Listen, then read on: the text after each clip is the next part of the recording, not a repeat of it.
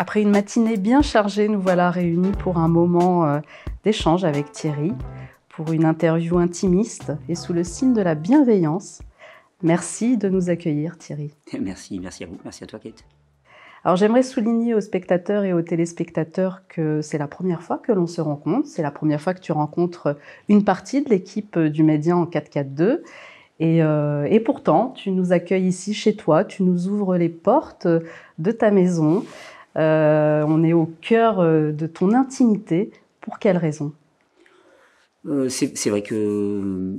D'habitude, les journalistes ne rentrent pas. J'ai une expérience avec les journalistes euh, qui est quand même plutôt, plutôt désagréable. J'ai, euh, alors déjà, accueillir chez moi, c'était jamais.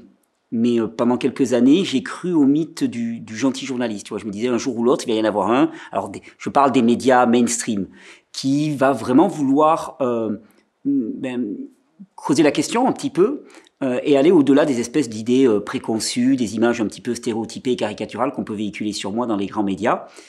Et en fait, chaque fois que j'y suis allé, je me suis fait avoir. C'est-à-dire que la personne venait avec une intention, elle voulait arriver à me faire dire quelque chose, et si elle n'arrivait même pas à me le faire dire, au final, elle arrivait à couper l'interview de manière à ce que je dise ce qu'elle voulait que je dise.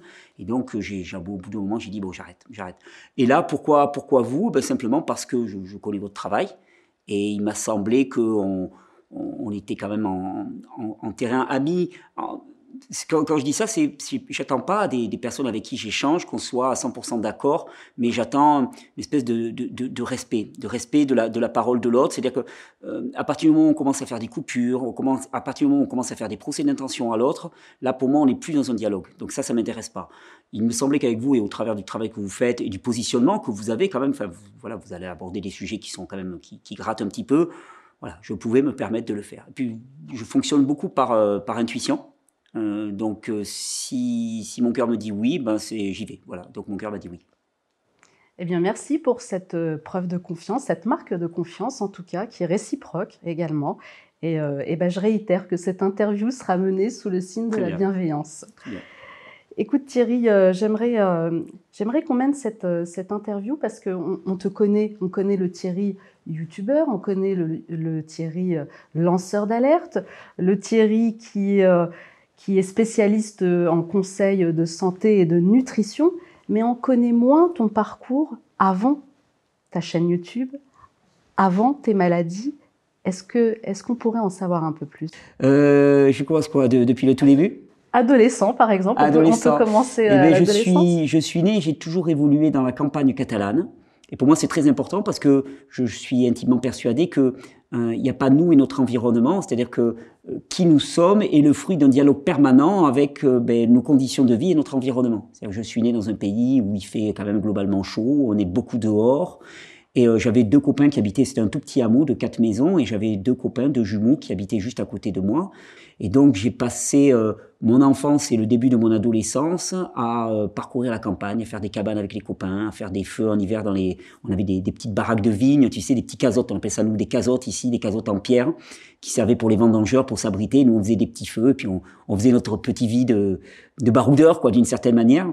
Et c'est toujours quelque chose qui m'a plu, et le contact avec euh, l'extérieur. Je ne suis pas quelqu'un d'intérieur. Voilà. C'est, pour moi, tu me dis que tu vas passer une journée complète à l'intérieur d'une maison, c'est, c'est profondément déprimant pour moi. C'est, qu'il pleuve, qu'il fasse mauvais, il, il faut que je sorte. Et je dirais même que mon idéal, c'est tant qu'il fait jour, quatre-vingt-dix pour cent de mon temps, je suis dehors. Voilà. C'est, ma mère était prof de maths en lycée, et mon père était prof d'économie et de gestion en B T S, donc après, après, après bac. Euh, donc, globalement, j'étais cerné, donc plutôt bon élève en sciences. Alors, j'avais compris que, enfin, il y avait une espèce de, de deal un peu implicite avec mes parents, c'est que si j'avais des bonnes notes, ils me laissaient tranquille. Alors, à côté de ça, ils me filaient un peu d'argent de poche, et puis ils me laissaient quand même beaucoup de liberté. Donc euh, j'ai fait un, un bac C. Euh... Anciennement scientifique. Enfin, ah, exactement, scientifique. Maintenant je, je crois que ça s'appelle bac S maintenant. Bac C avec mention, enfin voilà, très... parcours un peu classique, et j'étais parti un peu dans un parcours pour être ingénieur ou quelque chose dans le genre, c'est ce truc qui me faisait rêver. Et en fait, l'été de mes dix-sept ans, parce que en fait j'avais un an d'avance, l'été de mes dix-sept ans, quand, après avoir passé mon bac, j'étais inscrit, pré-inscrit dans une maths sup euh, au lycée Pierre de Fermat à Toulouse, qui était plutôt une bonne maths sup. On va dire que pour mon lycée à Perpignan, c'était plutôt un accomplissement d'être pré-inscrit dans cette maths sup là. C'était plus euh, voilà, le, le haut du panier entre guillemets. Et pendant cet été-là, il s'est passé quelque chose en moi qui a fait que ça s'est un peu effondré en moi. une forme de mini, à la fois dépression et remise en cause. Et à la fin de l'été, quand il a fallu que je parte en maths sup, j'ai dit à mes parents que je voilà, j'avais pas l'intention de, de faire maths sup et tout. Donc il y a eu beaucoup de discussions avec mes parents. Finalement, ils m'ont, ils m'ont, ils ont réussi à me convaincre de faire la fac. Sauf que la fac à Perpignan, à l'époque, c'était tranquille. Donc euh, en fait, mes années de fac, j'ai fait euh, quatre ans, un peu plus de quatre ans à la fac. Euh, j'ai fini avec un, une, une maîtrise en, en physique, hein, avec une spécialisation en physique solaire et en physique nucléaire. Euh, mais je les ai fait très cool, mes années de fac. Je le dis souvent, enfin pour rigoler, mais je ne peux pas dire que j'ai le niveau correspondant à mon diplôme. C'était tranquille. J'ai surtout appris, on était une bande de copains, on faisait beaucoup de montagnes, d'alpinisme, on, on a les Pyrénées qui sont juste à côté, donc on faisait beaucoup de, de surf des neiges, de, voilà, d'escalade, on a beaucoup de voies d'escalade par là. Et j'allais à la fac pour récupérer les cours, je me suis débrouillé. Depuis tout petit, tout ce qu'on m'a toujours dit de moi, c'est que j'étais un gamin euh, qui était euh, très, très joyeux, j'avais beaucoup, beaucoup d'énergie. J'étais bouboule. J'étais à dix-sept ans, je devais faire à peu près quatre-vingts, quatre-vingt-sept, quatre-vingt-huit kilos. Donc j'étais plutôt en surpoids. Là maintenant, tu vois, j'en fais soixante. Et euh, donc voilà, j'étais plutôt en surpoids. J'ai toujours été plutôt en surpoids toute mon adolescence. D'ailleurs, dès, dès mes douze treize ans, enfin, je me souviens, ma mère, elle essayait de me faire des régimes Weight Watchers. À l'époque, c'était la mode. Enfin, tu vois, donc c'était. Mais avec un très bon moral, un très bon mental, plutôt très positif. J'étais un peu le clown de service. Enfin, voilà, tu souffrais de ce surpoids? Bah ouais, obligatoirement. Bah oui. J'étais fils d'enseignant avec plein d'acné et bouboule. C'est mal barré, quoi, dans la vie. Donc, euh, j'étais un peu le clown de service, c'est ce qui me rattrapait, quoi. Donc, euh, j'avais une personnalité assez extravertie. À partir de mes euh, vingt-quatre vingt-cinq ans, euh, donc voilà, j'ai fait la fac. Après la fac, j'ai un peu, j'ai un peu zoné, quoi. J'ai pas, j'ai arrêté, euh, j'ai arrêté mes études en, en début de, de ce qu'on appelle le D E A. Euh, j'ai pas poursuivi. J'ai un peu zoné. Et puis, euh, après, j'ai passé le concours de l'I U F M pour être professeur d'école. Parce que ça m'intéressait, et puis parce qu'il euh, y avait la possibilité d'avoir une bourse, et que voilà, c'était une belle bourse à l'époque, donc j'ai passé, passé le concours pour avoir la bourse, j'ai eu la bourse, donc je suis allé à l'I U F M de Montpellier, puis j'avais une, je, je vivais avec une fille qui faisait ses études de médecine à Montpellier, comme quoi j'aime beaucoup les médecins, j'ai ma première compagne, on a vécu euh, sept ans ensemble, je crois, était, était médecin, je l'ai suivi pendant toutes ses études de médecine. Donc j'ai fait l'U F M, j'ai eu l'U F M, et puis très rapidement j'ai démissionné après avoir eu le diplôme parce que je me suis rendu compte que j'étais pas du tout à ma place. Je me suis pas senti à l'aise.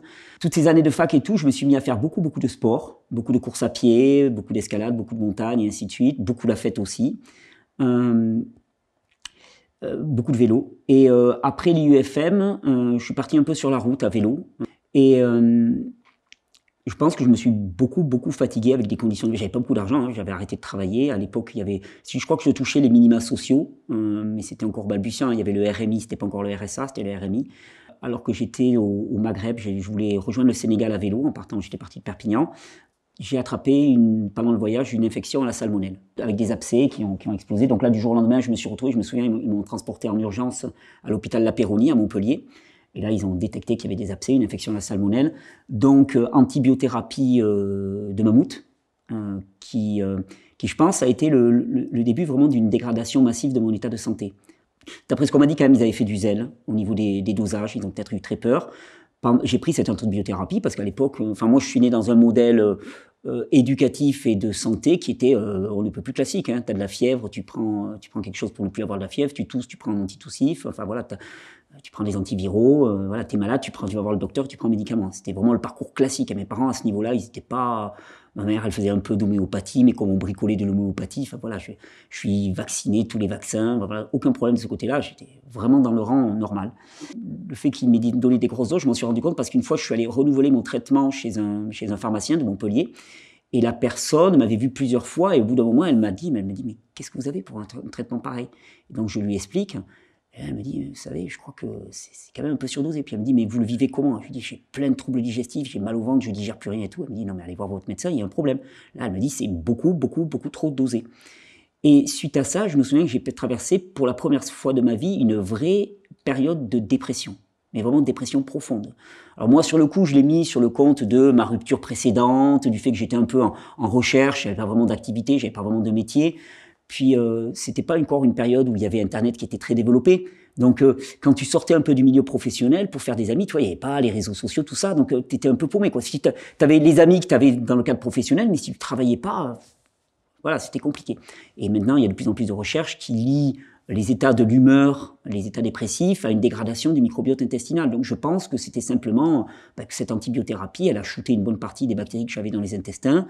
Ça s'était traduit sur l'instant même par vraiment des gros troubles intestinaux et puis ensuite par cette espèce de manifestation symptomatique au niveau psychique. En tout cas, euh, mon état euh, de santé euh, psychique s'est aussi dégradé et c'est à partir de ce moment-là que j'ai commencé à, per à perdre du poids de façon assez inexorable. J'ai commencé à perdre du poids, j'ai commencé à avoir des états d'humeur qui, qui, voilà, qui étaient de plus en plus mal. Je me souviens d'ailleurs, en moment même, ils m'ont, euh, comme je perdais du poids et que toute ma famille s'inquiétait, Euh, ça a été, euh, il y a le diagnostic, enfin tu vois, ouais, il n'est pas anorexique ou quelque chose comme ça. Et je me souviens, j'ai accepté parce qu'on mettait tellement la pression, je suis allé faire un séjour dans un espèce de, de centre pour personnes anorexiques qui était du côté de, de Toulouse. Et je me suis fait euh, foutre dehors du, stand, du, du, du centre parce qu'en fait, je mangeais les assiettes des, des filles qui ne voulaient pas manger, quoi. Donc je disais, moi je ne suis pas anorexique, en fait je mange, mais tout ce que je mange, en fait, ça me traverse et je ne comprenais pas. Donc j'ai d'abord commencé un parcours dans, dans la médecine classique. Je me souviens, je suis allé à l'hôpital de Purpan de Toulouse, ils m'ont fait coloscopie, enfin voilà, tous les examens classiques. Après, je suis passé à la Médipole à Perpignan, qui était aussi un, un hôpital un petit peu de référence, une clinique de référence. Pareil, différentes analyses et tout, des gastro-entérologues. Il y en avait qui parlaient de psychosomatisme, voilà, que j'étais pas bien à ma tête et ainsi de suite. Moi, je, je, je, ça faisait pas sens pour moi et puis j'allais pas, j'allais pas bien. Donc après, j'ai commencé à faire des, à chercher dans le, dans le cadre des soins un peu alternatifs. J'allais voir différents, différents courants, médecine, je me souviens, médecine anthroposophique, médecine naturopathique, des, des acupuncteurs, des homéopathes. J'ai même fait des choses sur le plan euh, plus psychologique. Je ne sais pas si ça te parle, des trucs comme la constellation familiale, décodage biologique. Tu as peut-être entendu parler de ça. Voilà, bon, j'en ai fait pas mal. Je, je cherchais, je voyais vraiment. Enfin, tu vois, j'étais en train de perdre du poids. Je sentais mon énergie qui s'effondrait. J'avais pas le moral. Je sentais qu'il y avait vraiment quelque chose qui, excuse-moi l'expression, qui déconnait, quoi. Tu vois, c'est pas. Enfin, tu vois, j'avais, j'étais entre mes vingt-cinq et trente ans. C'est un moment où tu es en pleine forme. Et là, d'un seul coup, je commençais à vraiment me traîner. Tu t'es senti abandonné par les équipes médicales à ce moment-là? En fait, j'avais toujours l'impression que c'était des espèces de remèdes à la petite semaine qu'on me proposait. C'est-à-dire que euh, j'avais rarement l'impression que la personne prenait vraiment l'intensité de, de ce que je vivais. Moi, je leur disais, en fait, j'ai mal au bide. La sensation que j'avais, je leur disais, moi, chaque fois que je mange, pendant deux heures, j'ai l'impression que, que, que c'est, euh, j'ai un coup de poignard dans le, dans le ventre et je, je voudrais juste avoir une fermeture éclair. Je leur disais, je voudrais avoir une fermeture éclair et vider mes tripes, quoi, parce que c'est insupportable. J'ai des douleurs. Ils me disaient, non, mais c'est votre anxiété qui cause vos maux de ventre. Et moi, intuitivement, déjà à l'époque, je disais, non, je pense que c'est l'inverse. Je pense que je suis mal dans ma tête parce qu'en fait, je suis très mal dans, dans mon ventre. J'avais pas de connaissances. Et après coup, je dirais que je pense que c'était vraiment la vraie raison. L'été deux mille sept, en, en, en juillet deux mille sept, je pèse à peine un peu plus de trente kilos pour un mètre soixante-quinze. Là, j'en fais soixante-deux ou soixante-trois, je suis pas un bodybuilder, donc tu prends la moitié, sauf que je fais pas la moitié de la taille. Donc vraiment, c'est effrayant. C'est vraiment, tu vois, quand tu vois les images, voilà, comme concentration, et juste, voilà, c'est cachexie totale. Je suis quasiment devenu impotent, je peux plus marcher, j'ai plus de muscles, j'ai plus rien. J'ai mon système cardiaque qui commence à lâcher. Euh, je peux pas, c'est pas diagnostiqué parce qu'à ce moment-là, j'ai complètement quitté le circuit médical parce que je, je, je sens que ça n'apporte rien, donc je suis un peu en freestyle par moi-même. Je tente des trucs, j'entends déjà parler de changements alimentaires, choses comme ça. Donc j'essaye. Le problème, c'est que je me rends compte que je suis tellement épuisé que j'essaye des trucs pendant deux, trois semaines. Je m'attends à l'espèce de miracle où je vais me réveiller un matin, j'aurai des muscles, je serai bronzé, je serai blanc, je ferai du surf. Et puis c'est pas du tout ça. Donc, euh, j'abandonne très rapidement. Donc, je saute d'un truc à l'autre, au gré des modes, au gré des rencontres. Il y a quelqu'un qui me dit « Ah, tu devrais essayer ça », j'essaye. Mais tu sais, je suis tellement épuisé qu'en fait, j'ai pas de continuité, quoi. Donc, en fait, j'ai pas de résultat. Fin juillet, euh, je fais ce que je pense être un arrêt cardiaque. C'est-à-dire, vraiment, j'ai mon cœur qui s'arrête. Je vis ce que, bien des années après, certaines personnes ont qualifié, m'ont aidé à qualifier de ce qu'on appelle une expérience de mort imminente. C'est-à-dire que mais alors, ça a été marrant, c'est la première fois où je me suis fait la réflexion en fait que je ne suis pas que mon corps. En fait, pour te dire, j'étais arrivé chez, chez, chez, chez un ami, j'étais épuisé, euh, j'avais froid, c'était en plein été, j'étais gelé littéralement. Moi, je vivais dans mon camion, euh, j'avais pas de baignoire, et chez cette personne, il y avait une grande baignoire. Donc moi, j'ai dit, oh, je vais me faire un bain chaud. Sauf que voilà, je connaissais pas vraiment les règles de, de base de la physiologie, je me fais couler un bain bouillant, bouillant, bouillant. Je rentre dedans et la sensation que j'ai, c'est comme si j'étais parti dans un toboggan. C'est whoop. Et là, je me vois me voir dans le bain. Euh, voilà. Et je me souviens, dans mon souvenir, m'être... Alors, je sais, ça fait un peu perché, mais réellement, c'est ce que j'ai vécu. Ce que certains qualifient d'une expérience de sortie de corps, ainsi de suite. Je suis sorti, je me suis baladé. Je me souviens même que je, je suis sorti de la porte. Donc c'est là où j'ai réalisé que j'étais plus, j'étais plus moi. Et j'ai vu les personnes qui m'accueillaient, qui étaient dans le jardin à côté. Mais sauf que voilà. Et puis à un moment, je, je, sais, je pourrais pas te dire exactement comment ça s'est passé. Je me suis vu revenir. Et là, euh, le souvenir que j'ai, c'est j'arrive à appuyer sur le sur le robinet d'eau froide, avoir un jet d'eau froide qui me tombe dessus, j'arrive à me faire rouler euh, sur le côté, et puis là, j'arrive à reprendre mes esprits, et ça remonte. Euh, voilà. Et euh, mais mon cœur est en train de lâcher. Objectivement, je sens que vraiment mon cœur est en train de lâcher. Euh, je sais, je sais plus quoi faire à ce moment-là. Je sens que j'ai perdu pied complètement. Et mon dernier réflexe, c'est de d'essayer de retourner chez mes parents. Je me souviens même, c'est pas pour faire côté violent, hein, mais j'avais un camion, j'avais un fourgon, c'était un Fiat Ducato à l'époque, qui était haut. Enfin, un fourgon, c'est haut pour y monter. Et pour moi, c'était un calvaire de grimper dans mon camion. C'était extrêmement compliqué. Et euh, j'avais si peu de force que je n'arrivais pas à passer les vitesses. Donc j'ai fait tout le chemin retour en, en troisième ou en quatrième, je me souviens pas. C'était un moteur qui avait beaucoup de couples, donc ça me permettait de, de m'arrêter quasiment, puis de redémarrer à l'embrayage. Donc je sais pas si je l'ai fait en troisième ou en quatrième, je me souviens pas. J'ai une petite anecdote comme ça. Moi, je suis arrivé dans une station-service, il fallait que je fasse le plein, et je savais pertinemment que si je descendais de mon camion, il y avait un risque que je, je n'ai pas la force d'y remonter. Donc je me souviens, j'ai essayé d'appeler quelqu'un en baissant la vitre, et il y a quelqu'un, je me souviens, qui m'a fait le plein, mais qui m'a demandé cinquante euros pour ça. Je l'ai encore comme ça, parce que vraiment, qui a profité de ma misère. Mais bon, peu importe. Mais je suis arrivé chez mes parents, euh, je me suis littéralement effondré, je suis tombé dans les bras de mon, de mon père. Et puis voilà, il, il a, je me souviens les premiers jours, il dormait à côté de moi, et puis il a appelé un médecin très rapidement, et le, le, le médecin, qui était le médecin de famille de mes parents, m'a vu complètement affolé, il dit, mais il est dans un état, il est en train de mourir, votre fils, il a confirmé qu'il y avait des problèmes, je crois qu'il a pris mon, mon rythme cardiaque et tout. On n'a pas fait un, enfin, un électrocardiogramme à ce, à ce moment-là, mais je pense que simplement au stéthoscope, il a dit c'est le B O R D E L total au niveau de son rythme cardiaque, ça craint, il va y rester. Donc il a, il a persuadé mes parents de, de m'amener à l'hôpital, mais moi dans ma tête, ce que j'ai entendu, c'est il va à l'hôpital pour y rester. D'ailleurs, il l'avait dit à mes parents, il dit il finit pas la semaine, quoi, votre fils, il est, je l'avais entendu. Et le, le lendemain matin, je dois partir pour l'hôpital. Et, euh, et alors, bon, je te fais la version un peu... C'est marrant parce que parfois j'ai honte de le raconter parce que ça fait vraiment euh, espèce de, de, de discours évangélique, euh, tu vois, mystico-mystique. Mais en même temps, c'est enfin, voilà, c'est réellement comme ça que je l'ai vécu. Euh, je me souviens, il y avait un ami la veille qui m'avait amené euh, une corbeille de fruits. Et dans ces corbeilles de fruits, il y avait une mangue qui sentait bon. Et euh, j'ai pris cette mangue et je me suis dit, bon voilà, je vais la manger parce qu'après je vais à l'hôpital, je connaissais les plateaux repas de l'hôpital et puis j'y vais pour crever. Donc c'était la fin. Et en même temps, je ne me voyais pas rester chez mes parents, je ne ben, voilà, je, je voyais pas d'autre solution. Et euh, je sais pas, au moment où j'ai pris cette mangue, il y a, c'est un peu comme si on avait téléchargé un programme en moi. Mais un truc, tu sais, comme ça m'est tombé dessus. C'est pas le fruit d'un raisonnement intellectuel, ça m'est tombé dessus. Ou alors, si c'était le fruit d'un raisonnement intellectuel, c'était quelque chose qui était euh, souterrain en moi, tu vois, un peu inconscient et qui d'un seul coup a émergé. En fait, l'idée qui est venue, qui peut paraître tout con dit comme ça, c'est euh, t'étais un gamin qui était en pleine santé, qui était joyeux, qui était plein d'énergie. Donc on va pas me dire que mon état actuel, c'est lié à ma génétique. C'est pas un problème génétique. Maintenant, t'es un espèce de zombie à trente-trois ans qui est déprimé, qui est cachectique, qui peut plus se porter, qui se fait pipi caca dessus littéralement. Enfin voilà, qu'est-ce qui s'est passé entre les deux ?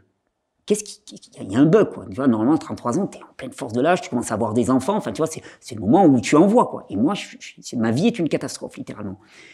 Et ce qui est monté, tout simplement, c'est, ben, t'as fait des choix, t'as choisi. Et t'as fait des choix, et ces choix t'ont conduit là où tu as été.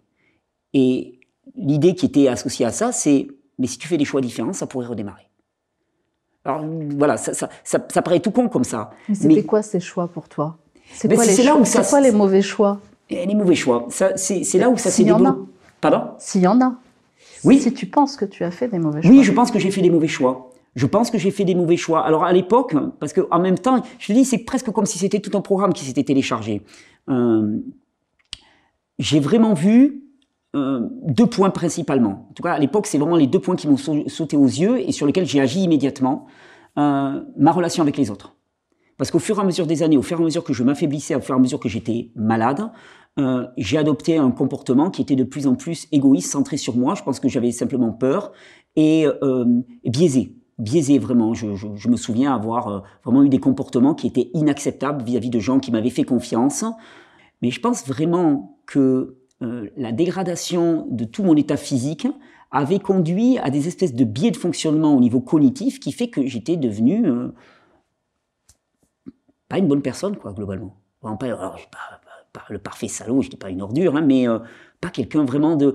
En tout cas, dans l'instant, ça m'a écrasé. Le poids de, de toutes les sales coups que j'avais fait à des tas de personnes m'a écrasé, avec immédiatement l'idée, faut vraiment que tu fasses la liste de toutes les personnes vis-à-vis de, desquelles tu as eu des comportements qui étaient inadéquats, que tu as trompé, à qui tu as volé des choses. Il y avait une espèce de kleptomanie qui s'était développée en moi. Alors maintenant, je sais, pour avoir, pour avoir étudié ces phénomènes, qu'une dégradation forte, par exemple, du microbiote intestinal peut conduire à ce genre de comportement. Maintenant, on associe des comportements maniaques, euh, répétitifs, de type toc, kleptomanie, à le développe, au développement de certaines bactéries dans les intestins. Maintenant, c'est assez connu. Donc, moi, je... Ça me permet de pas dire, ouais, c'est pas de ma faute, c'est la photobactérie, tu vois. Mais euh, j'ai fait une espèce de liste de toutes les personnes à qui j'avais, avec qui j'avais eu des comportements biaisés. Et, et vraiment, ça peut paraître bête, mais j'avais vraiment la certitude que si je commençais à contacter chacune de ces personnes et à lui demander pardon, à lui présenter mes excuses, à, enfin, tu vois, à essayer de réparer les trucs, ben, ça allait changer pour moi. Et c'est, j'ai changé ça. Et j'ai changé mon alimentation, parce qu'il se trouve que j'avais des, des amis proches. En fait, j'avais été, euh, comme j'avais été enseignant, j'avais rencontré des personnes quelques années avant, euh, avec qui j'avais beaucoup sympathisé. Ils avaient un fils qui était handicapé, euh, et j'avais été son précepteur. J'étais un peu à la rue, j'étais un peu sur la route. Ils m'avaient proposé, ils m'avaient dit, écoute, si tu veux, on t'héberge, on te donne un peu d'argent, et tu t'occupes de notre fils qui est handicapé, qui ne va pas à l'école. Alors, j'avais une bonne relation avec leur fils. Et ces personnes mangeaient tout cru.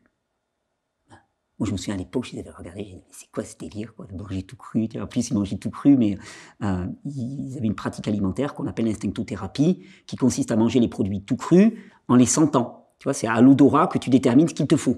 Donc moi, je, j'avais participé à des repas avec eux, où je les voyais avec leurs cagettes de légumes et de fruits, euh, en train de sniffer leurs trucs. Et je t'avoue que je regardais ça, je me disais, ils sont totalement pareils, quoi. Et, voilà. Mais eux m'avaient parlé, m'avaient dit, non mais tu sais, il y a des tas de gens qui ont essayé cette méthode alimentaire, qui ont guéri des trucs super graves, des cancers, des...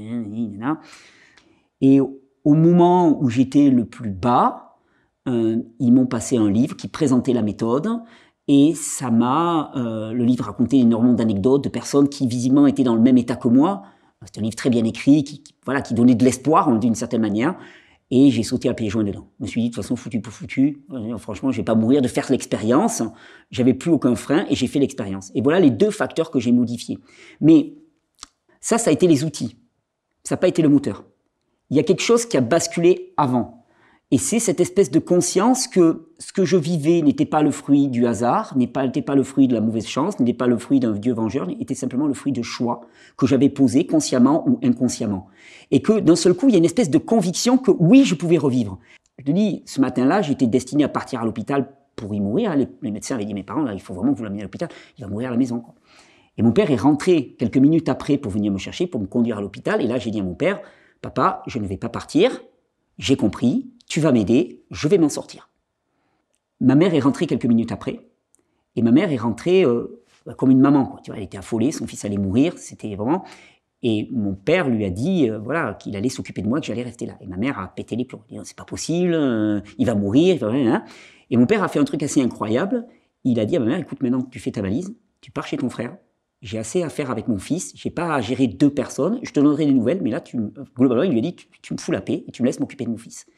Et après coup, j'ai dit à mon père, mais enfin, qu'est-ce qui a fait que t'as, t'as, t'as, t'as cru à mon délire, tu vois, parce qu'on aurait pu dire, le mec, il est mourant, il a son cerveau qui est en train de vriller complètement, il croit qu'il va s'en sortir par lui-même et tout.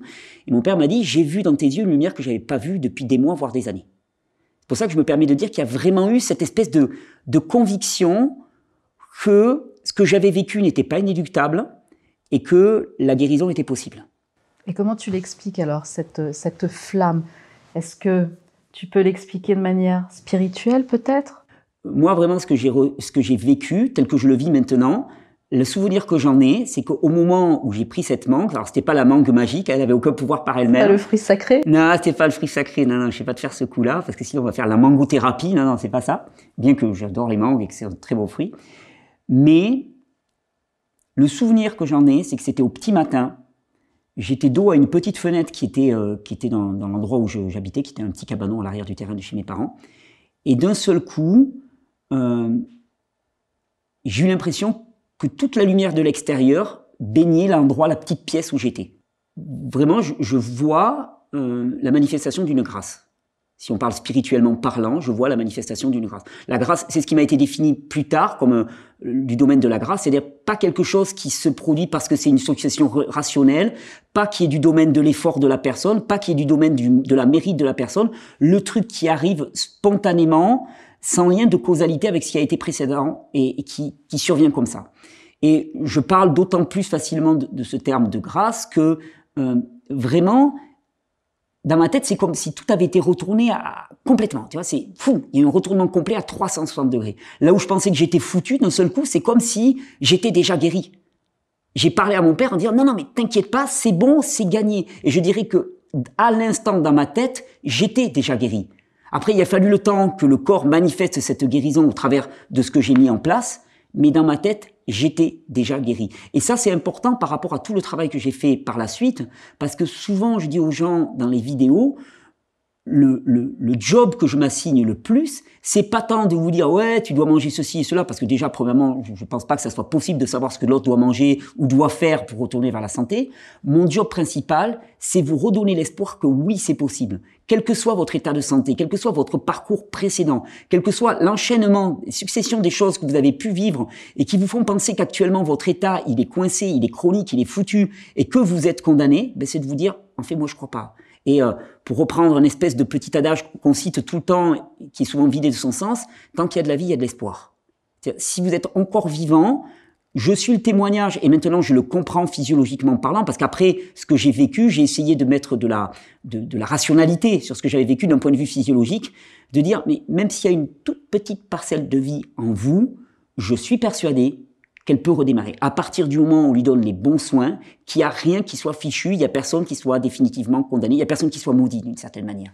Et ça, je pense que dans mes vidéos, c'est surtout ce qui a beaucoup touché les gens. En tout cas, dans les témoignages des personnes, il y a beaucoup de gens qui me disent « j'ai trouvé tes vidéos à un moment de ma vie où j'étais désespéré, souvent en lutte avec une symptomatologie chronique » qui ne va pas de mieux en mieux, au contraire, qui se dégrade de plus en plus, des gens qui se disent « je suis... » Enfin, voilà, il n'y a pas de solution.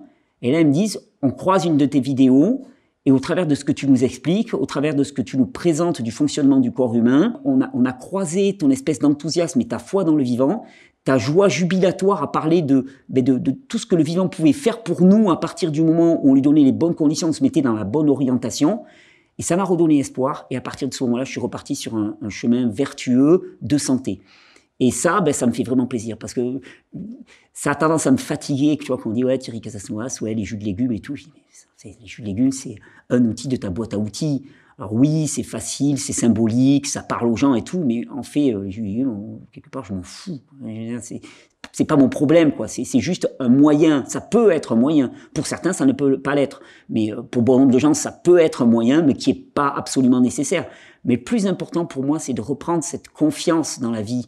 Et actuellement, à notre époque, je trouve qu'elle est, elle est vraiment battue en brèche. C'est-à-dire qu'on nous apprend que nos corps sont faibles, qu'ils sont dépendants de tas de substances. On te dit qu'il y a des tas de maladies qui traînent et que si t'es pas vacciné, ben ton corps, il va pas arriver à s'en sortir par lui-même. Il y a une perte de confiance dans le vivant. Il y a un rejet aussi de notre nature vivante. On n'est pas comme on voudrait l'être. Alors là, on te propose de la chirurgie esthétique, transformatrice. On dit, ouais, tu peux être autrement que ce que tu es. On n'a plus confiance dans qui on est et on rejette qui on est. Et moi, je suis là pour dire au contraire, non, embrassez réellement qui vous êtes. Parce qu'en fait, euh, votre vie est frustrante parce que vous, vous n'exprimez, on est loin d'exprimer le potentiel de tout ce qu'on est réellement, de tout ce que la vie en nous peut nous permettre. Alors, on va chercher des espèces de subterfuges, on va essayer de se transformer extérieurement et ainsi de suite. Ce monde n'est pas structuré de manière aléatoire, il est structuré de manière extrêmement cohérente autour de principes et de lois.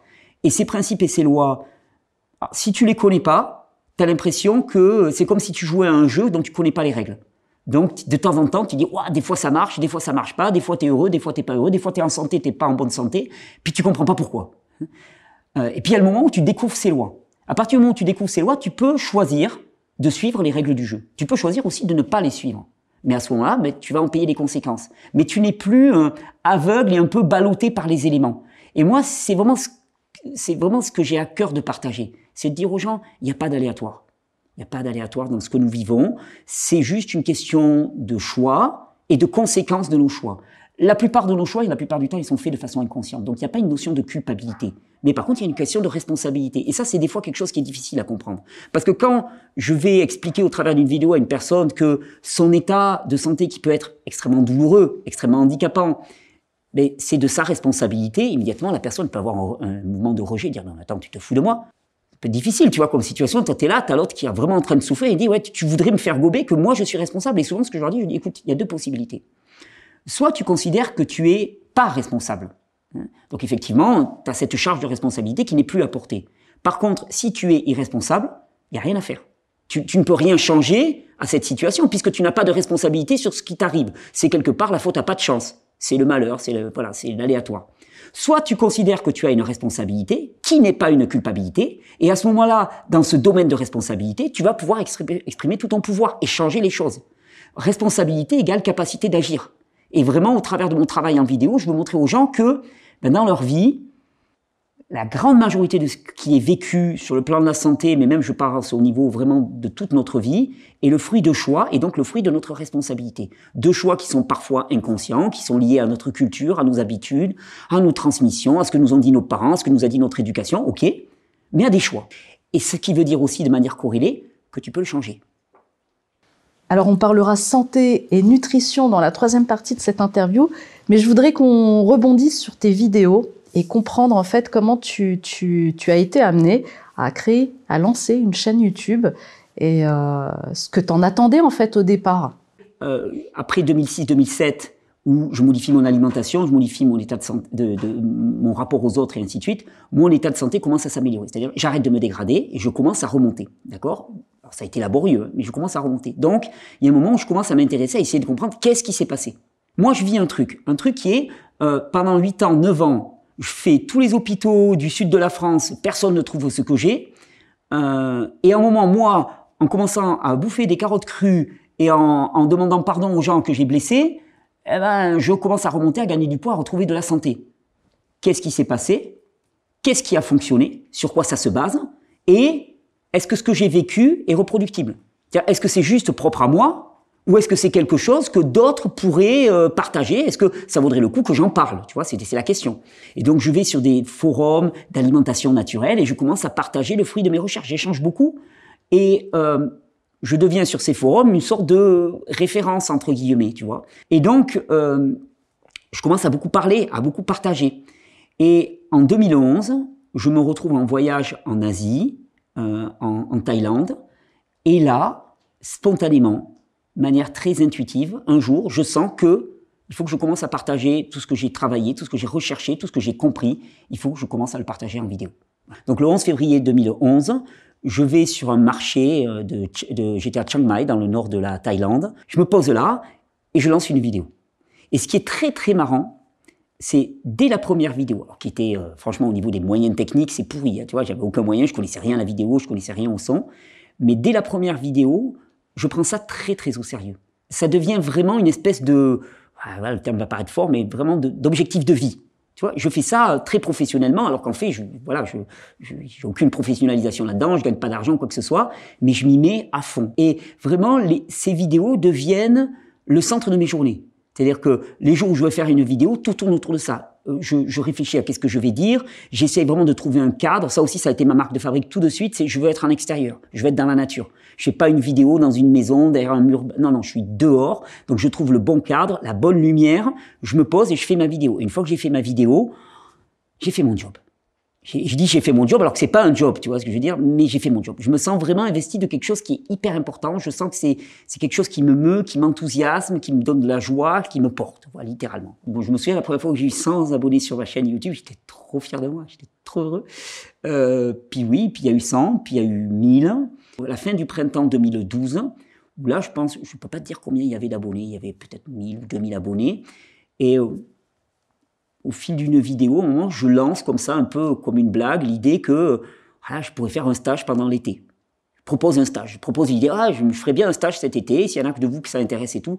Et là, je reçois dans les commentaires mais des dizaines et dizaines de personnes qui disent oh, tu fais un stage, je veux venir, je veux venir, je veux venir. Donc, je me dis, bah, je vais faire un stage. Tu es de retour en France quand tu proposes? Oui, oui, oui. Je suis, de... je suis rentré en France dans des conditions enfin, un peu compliquées parce que quand j'étais... En fait, j'ai dû, j'ai dû écourter mon voyage en Asie parce que j'ai eu un accident de la circulation à nouveau en Asie euh, et j'ai dû rentrer en, en avril deux mille onze. Je lance cette idée de stage. D'ailleurs, c'est très marrant parce que je lance l'idée de stage. Donc, les gens me disent « Ah ouais, où est-ce qu'il faut qu'on s'inscrive ?» Comment on fait? Je ne sais pas.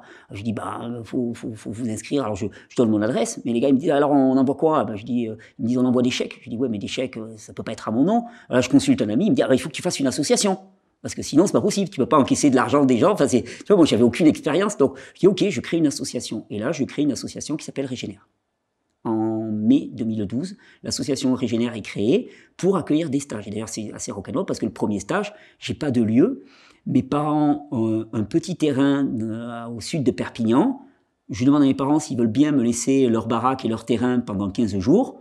Et euh, ça devient une espèce de, de, de camp improvisé. Je me souviens, il y avait des gens qui dormaient dans la baraque de mes parents. Enfin, c'était pas possible. Il y avait des tentes un peu partout. Les voisins sont un peu affolés. Mais on fait un premier stage, hein, euh, pendant quinze jours pendant l'été, qui se passe super bien. Les gens sont ravis. Moi, je commence à, à partager. À, Et tu à proposes faire... quoi, voilà. Tu proposes quoi pendant quinze jours, un stage? Qu'est-ce que Alors, tu proposes? Dès le départ, des cours de physiologie. Et donc là, l'idée, c'est vraiment d'apporter ce minimum de connaissances nécessaires en termes de physiologie et de santé pour que chacun puisse faire ce fameux choix éclairé. Parce qu'on nous parle toujours de choix éclairé, mais globalement, la plupart d'entre nous, on ne sait pas de quoi on est fait. On ne sait pas quels sont les besoins de notre corps. Alors, je te parle du corps, je ne te parle pas du psychisme, des besoins émotionnels de, de, de l'humain. Quand quelqu'un nous dit « il faudrait que tu fasses ça », on est là « ouais, pourquoi pas ?» On n'a aucun moyen. Donc moi, dès le départ, c'est des cours de physiologie. Et premier stage, tu as combien de, combien de stagiaires, on va dire? Je crois une vingtaine. Une vingtaine. Je me souviens, c'était très joyeux. On allait, on allait faire les courses tous ensemble. On ramenait des quantités de pastèques qu'on partageait et tout. Et puis l'après-midi, mes parents avaient une, une vieille serre à, à l'arrière de leur terrain. On s'est installé sous la serre. On avait mis un filet de camouflage pour faire de l'ombre. Et puis moi, je dispensais mes, mes cours. Enfin, c'était très rock'n'roll, mais on s'est bien amusé. Et puis, euh, ça a tellement bien marché que... Euh, On récidive en octobre, à la Toussaint suivante, pendant quinze jours. Mais là, je trouve un lieu à proximité de Perpignan qui va devenir le lieu de stage officiel de l'association. Et on commence à faire le premier stage. Et là, on commence à monter. Je crois qu'on a quarante inscrits. Euh, la première fois, à vingt, j'avais limité à vingt parce que je ne me sentais pas, moi, de faire des stages à plus que ça. Et puis voilà, et c'est parti. deux mille treize, deux mille quatorze, deux mille quinze, les stages ont commencé à grossir. Et rapidement, on, a, on, a, on était toujours avec une énorme liste d'attente. Moi, j'essayais de faire mes stages comme je fais mes vidéos et comme je fais ma vie, c'est-à-dire en étant, en étant moi-même, totalement. Euh, et je pense que ça touchait énormément les gens. Et c'est vraiment le cœur de mon message, c'est-à-dire que euh, les questions de santé, qui n'ont rien à voir avec les questions de maladie, je précise vraiment, les questions de santé ne sont pas l'apanage d'une caste réservée. Tout le monde peut réfléchir à sa santé, tout le monde peut s'interroger et faire des choix par rapport à sa santé. Et moi, j'avais envie de dire aux gens, voilà, c'est très anarchiste comme discours, hein, mais c'est réappropriez-vous votre santé. Mais pour ça, ben, euh, voilà, moi je leur proposais au travers de mes formations, je leur proposais un minimum de base, mais chaque fois je leur dis, attendez, vous arrêtez pas là. Hein.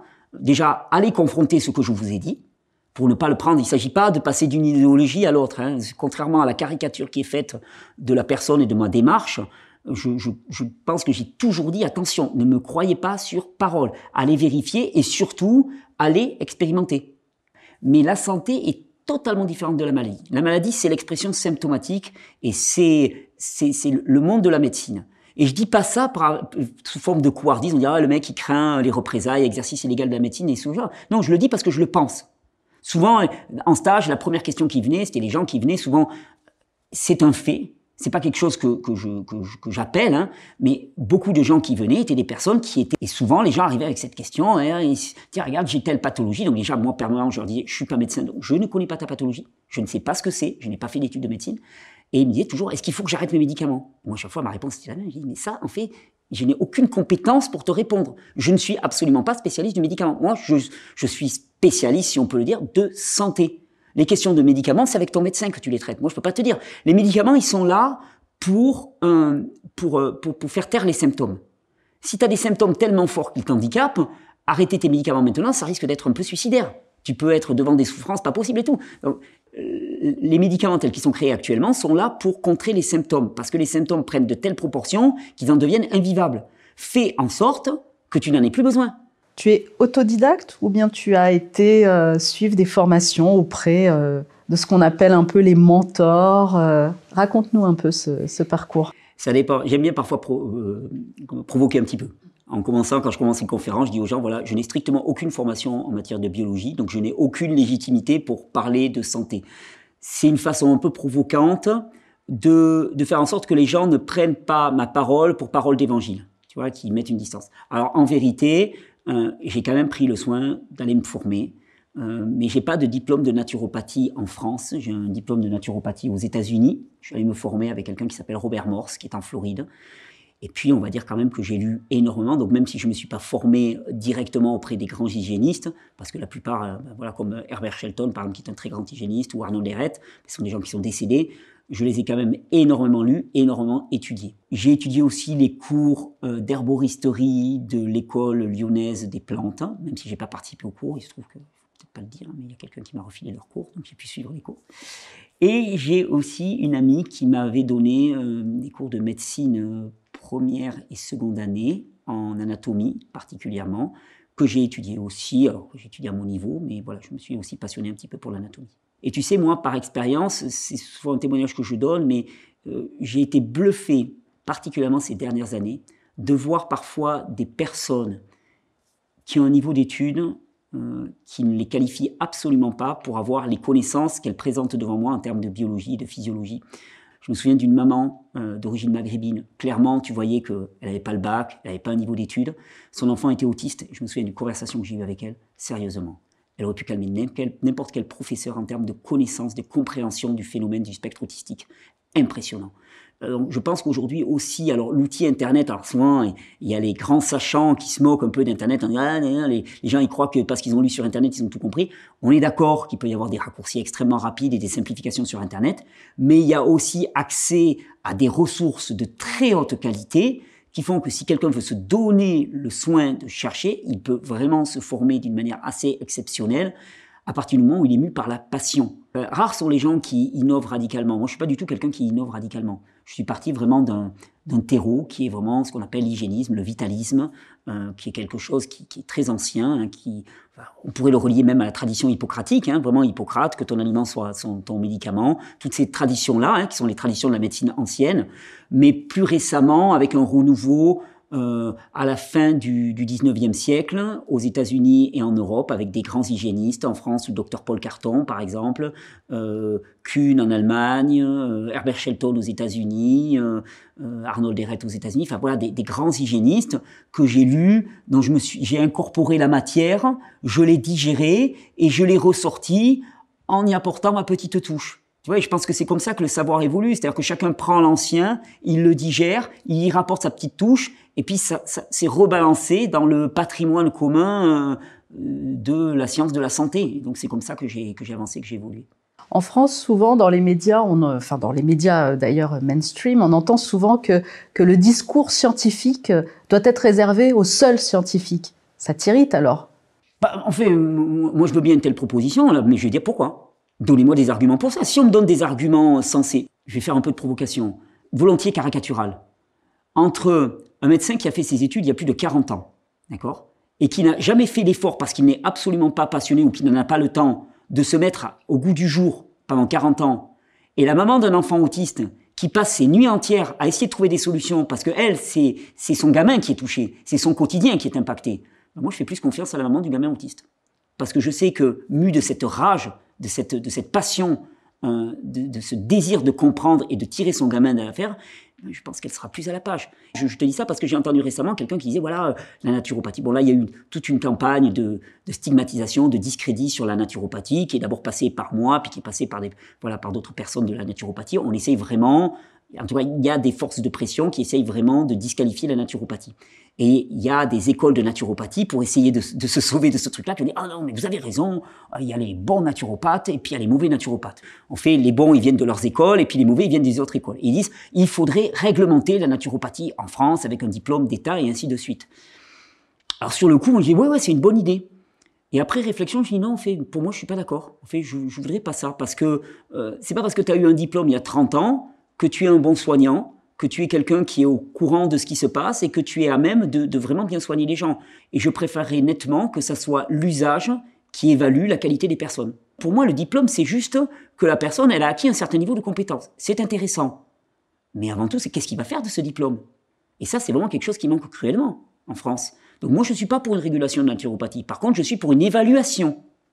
Évaluation, oui. si tu as euh, dix mille personnes qui te disent « Ah, moi je suis allé voir ce naturopathe et tous les conseils qu'ils m'ont donnés, franchement ils sont tellement bons que ma vie elle a été vraiment changée, la personne elle est super présente, elle est très soutenante, elle m'a changé mon état d'esprit, waouh, ma vie elle est vraiment radicalement changée. » Ah ben voilà, et celui-là ça va être quelqu'un qui va avoir du succès et avec qui on va aller.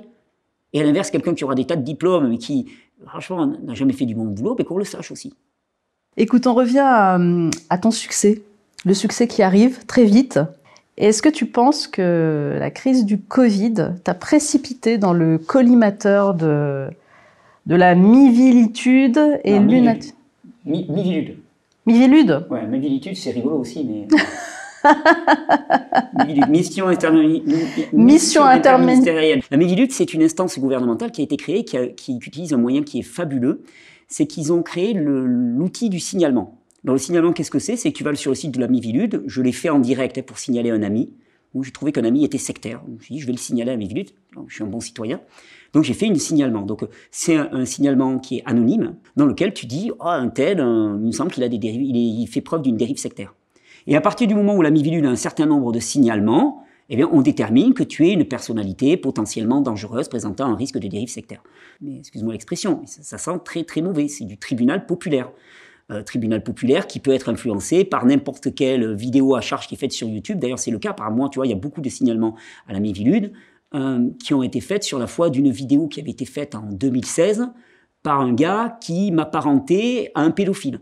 Casasnovas, il est proche d'un pédophile.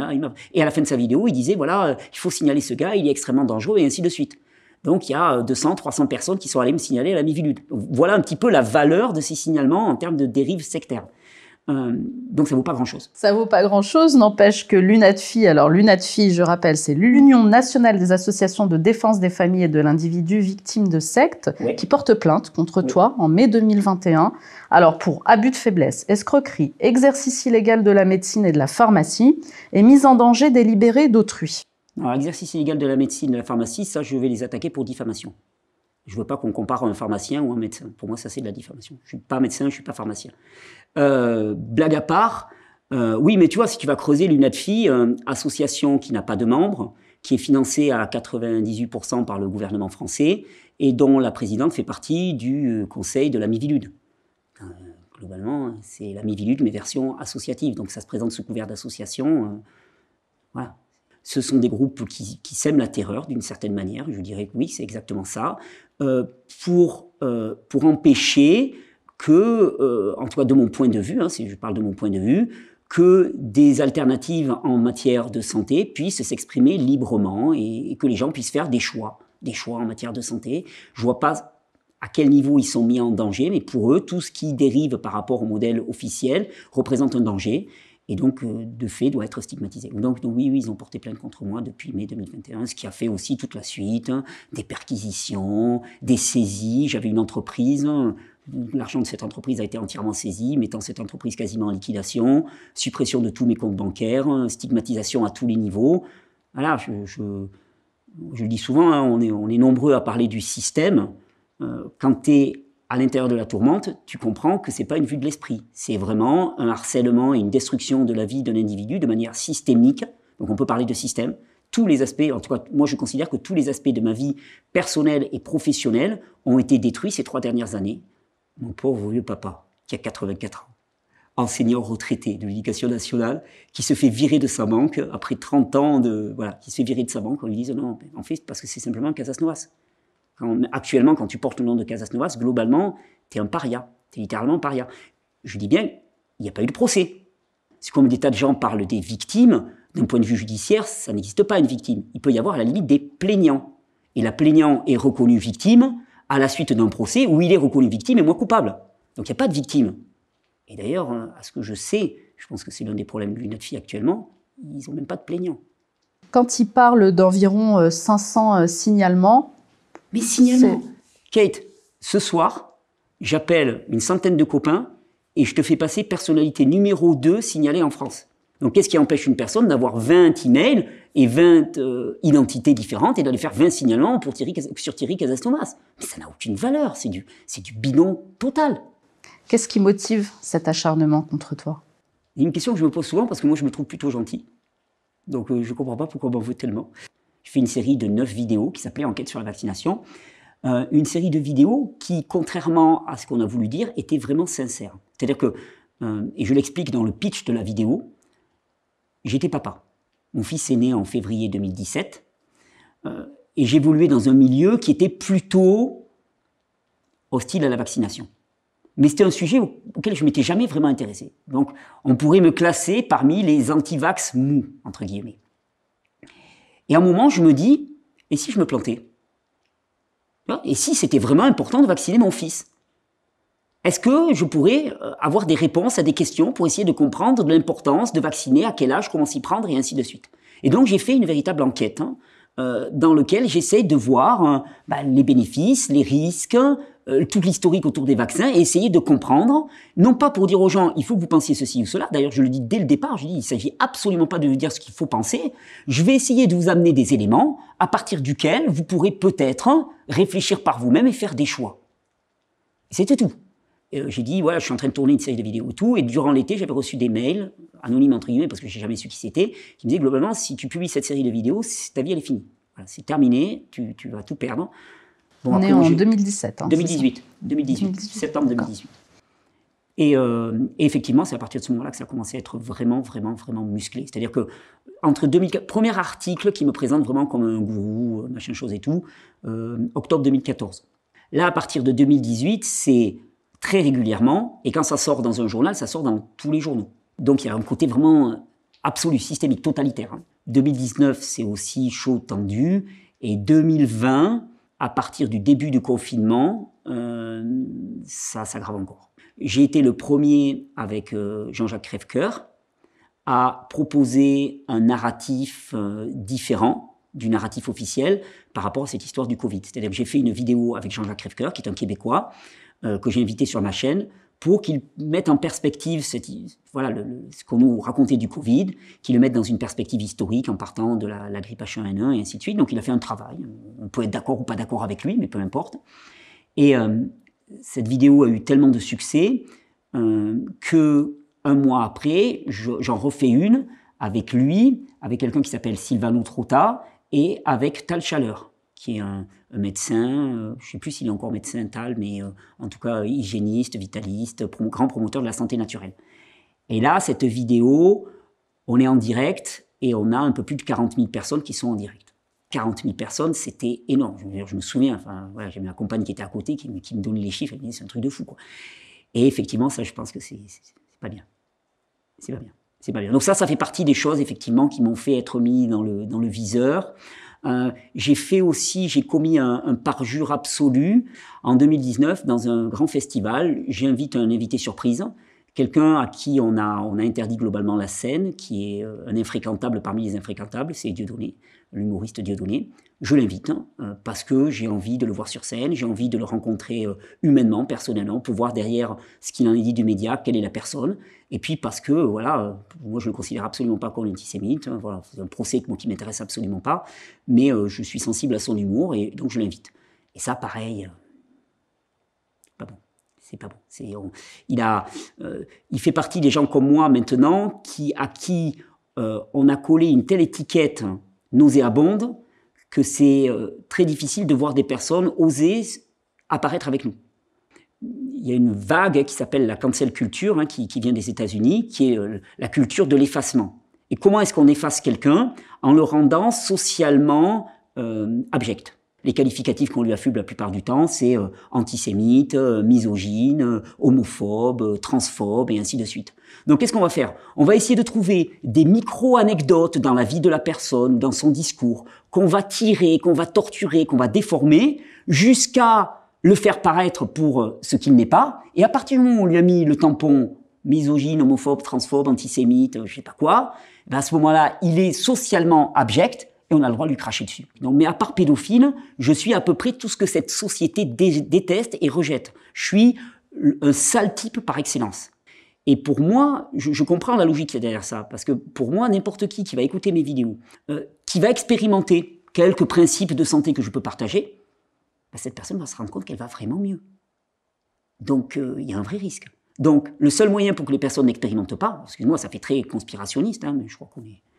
on est entre nous là, mais euh, les seuls moyens que les, choses, les personnes n'expérimentent pas, c'est de, de me rendre tellement nauséabond aux yeux du grand public que les gens n'aillent pas voir derrière les critiques ad nominem. C'est-à-dire que tu vas avoir un journaliste qui va dire « Est-ce que tu es pour ou tu es contre telle chose ?» Toi, tu vas être là, tu vas dire « Non, mais attendez, en fait, c'est un peu plus complexe que ça. » Là, il va dire « Non, non, non, attendez, vous me dites que vous êtes contre. » Non, non, non, je n'ai pas dit que j'étais contre. Mais alors, vous êtes pour. Ah, non, c'est plus complexe. Non, mais si vous n'êtes pas pour, c'est que vous êtes contre. Et toi, tu es là, tu es... Je citais l'exemple d'Étienne Chouard, quoi, tu vois, à qui on demande de but en blanc dans une interview « Est-ce que vous croyez aux chambres à gaz ?» Et lui, qu'est-ce qu'il dit ? Il dit « Mais c'est quoi cette question ? C'est pas du tout le sujet et tout. » Et là, on dit « Ah, non, mais le mec, c'est un révisionniste, il remet en question. » Il dit « Mais j'ai pas réfléchi, je sais pas, j'en sais rien. » Le simple fait qu'il dise « J'en sais rien », ça fait qu'il est, bim, et hop, éjecté.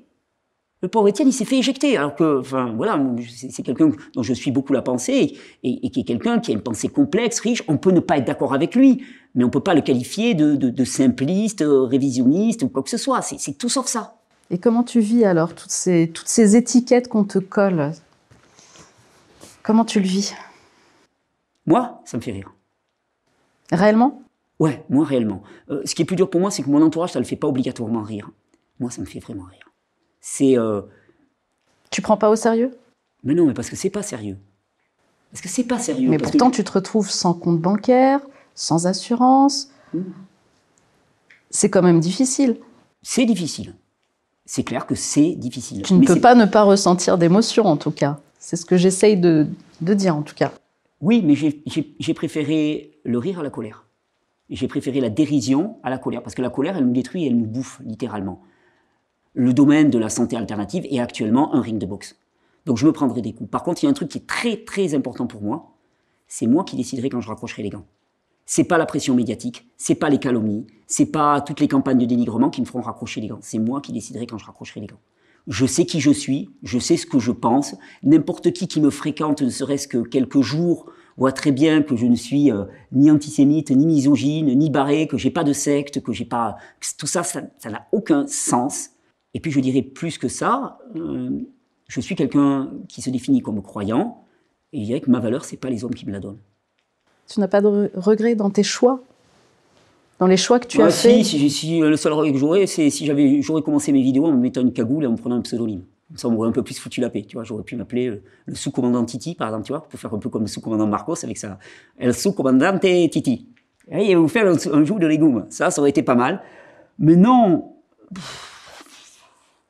ça sert à quoi les regrets? Enfin, je veux dire, ça va me bouffer de l'énergie pour rien. J'ai pas de regrets. Je l'ai fait, je l'ai fait, j'assume ce que j'ai fait, je fais des choix. De toute façon, c'est impossible de savoir qu'est-ce qu'aurait été ta vie si tu avais fait un choix différent. Tu peux pas vivre deux expériences de vie à la fois. Je marche, je fais des erreurs, je corrige. Je reviens sur le, sur le chemin qui me paraît le plus droit, puis je fais d'autres erreurs, je recorrige, je recorrige. J'avance comme ça. Par contre, je me suis donné un objectif. C'est de transmettre le plus possible ce qui est du domaine de, de ma foi dans le vivant. Et ça, je ne lâcherai pas. Voilà, je ne lâcherai pas. Je dirais même que, euh, paradoxalement, plus on me tape dessus, plus ça me renforce dans la conviction qu'il faut que je le fasse. Je suis très compétitif, je suis euh, très... Euh, j'aime bien les challenges, j'aime bien... Voilà, je, je suis... Je, non, non, je suis lagnac. J'ai une, quand même une force de vie qui est assez importante en moi. Et comme en plus, mine de rien, au travers de mes vidéos, c'est pas que des conneries, donc j'applique ce que je dis, je crois que j'ai quand même plutôt une bonne santé, une bonne patate. Vraiment. Je me sens, je me sens plus en santé maintenant que je ne me suis jamais senti. Vraiment. Euh... Ouais, non, non, je me sens très très bien. Alors mentalement me, et physiquement. Ça me permet de faire la transition sur le dernier volet, la et santé. Non, hein, on, voilà. Ils vont croire qu'on l'avait préparé l'interview. Et non, non, non, non, on n'a rien préparé. Tu n'étais au courant d'aucune question. Tout est fait euh, spontanément. Alors, la santé, et notamment le magazine Régénère. Oui. Est-ce que tu peux nous en parler? Comment, comment tu, comment tu l'as créé? Comment il est né ce magazine? Ce dont il parle? Donc l'idée, avec un écrit qui oblige à poser les choses, c'était de faire quelque chose qui soit plus structuré, un peu moins spontané et impulsif. Plus aussi, ce qu'on me reproche souvent, c'est de ne pas avoir de source, hein, parce que c'est, tu vois, on peut pas penser si t'as pas euh, trois scientifiques corrompus qui l'ont écrit dans une revue scientifique corrompue elle aussi, quoi, tu vois. Actuellement, si t'as pas une étude à citer, tu peux pas penser par toi-même, d'accord? Donc moi, souvent dans mes vidéos, les études, je m'en balance, quoi. Je leur dis, écoutez, si vous voulez trouver des études, allez chercher, mais c'est pas mon job. Dans le magazine, c'était aussi l'idée vraiment de donner une assise scientifique rigoureuse. Euh, la personne qui, qui, qui a pris la direction en chef de cette rédaction, la Estelle Sauvana, elle a cette démarche-là, vraiment de, de, de vraiment structurer le truc. Donc le magazine, c'était c'était ça, une espèce de travail encyclopédique autour de la, du vitalisme et de l'hygiénisme. Et je crois qu'on est pas mal. Alors il y a beaucoup de témoignages aussi, oui, de personnes qui ont des oui. maladies euh, chroniques. Mmh. Comment vous, vous faites appel euh, à oh ces ben, personnes? C'est un réseau? C'est quoi? Il suffit d'aller regarder sur Facebook, machin, chose et tout. Hein, tu sais, il n'y a pas plus aveugle que celui qui ne veut pas voir. Hein. Tu sais, souvent, on me dit les gens... Enfin, on parle des, des victimes de Thierry Casasnovas. Globalement, j'ai hâte de les rencontrer parce que personnellement, je pense qu'il y en a zéro. Zéro. Par contre, des personnes qui témoignent d'améliorations de santé parfois radicales, Euh, voilà, mais tout le spectre, hein, tu vois, euh, euh, maladie auto-immune, cancer, euh, maladie chronique, diabète et ainsi de suite, dépression, troubles psychiatriques, troubles articulaires, arthrose, mais arthrose, plus, plus, plus, tout ce que tu veux. Il y en a plein le net. J'avais même fait une vidéo, je crois que c'était en deux mille dix-neuf, où à la fin de la vidéo, j'avais dit, bon, dans les commentaires, on va arrêter, euh, merci Thierry, t'es génial et tout ce que tu veux, parce que ça, j'en ai rien à faire. Voilà, enfin, ça, ça va, c'est gentil, mais je le sais, enfin, je sais, je, je sais pas que je suis génial, mais je sais que vous me remerciez pour mon travail. Par contre, moi, ce que j'aimerais, c'est que vous me disiez dans les commentaires ce que la rencontre avec une vidéo a changé dans votre vie, avec vos réussites, vos échecs, faites-moi vos retours, quoi. Et euh, sous cette vidéo, il y a plus de deux mille cinq cents commentaires de personnes qui racontent, et qui racontent expressément, des, des, des situations de, de, de vie et de maladies parfois extrêmement lourdes et compliquées, qui se sont vues fortement améliorées, voire totalement résolues, simplement en appliquant une partie ou totalité des principes d'hygiène de vie que je, que je partage. Va m'expliquer comment, en améliorant la qualité de ton alimentation, en pratiquant un peu plus de sport, en, enfin, tu vois, des, des conseils de bonne santé basiques. Des fois, je dis, mais franchement, ce que j'apporte, il n'y a, a rien de nouveau, sérieux. C'est du bon sens, quoi. C'est juste du bon sens. Va m'expliquer comment ton état de santé pourrait se dégrader. Comment tu pourrais être victime de ton jus de carotte. Enfin, moi, ça... faut m'expliquer, quoi. Moi, je ne comprends pas. Est-ce que c'est pour ça que tu as créé euh, ce magazine, Régénère? Est-ce que c'est pour concrétiser quelque chose dans la matière? Oui, aussi. Oui, oui, aussi, bien sûr. Bien sûr, bien sûr, oui, oui.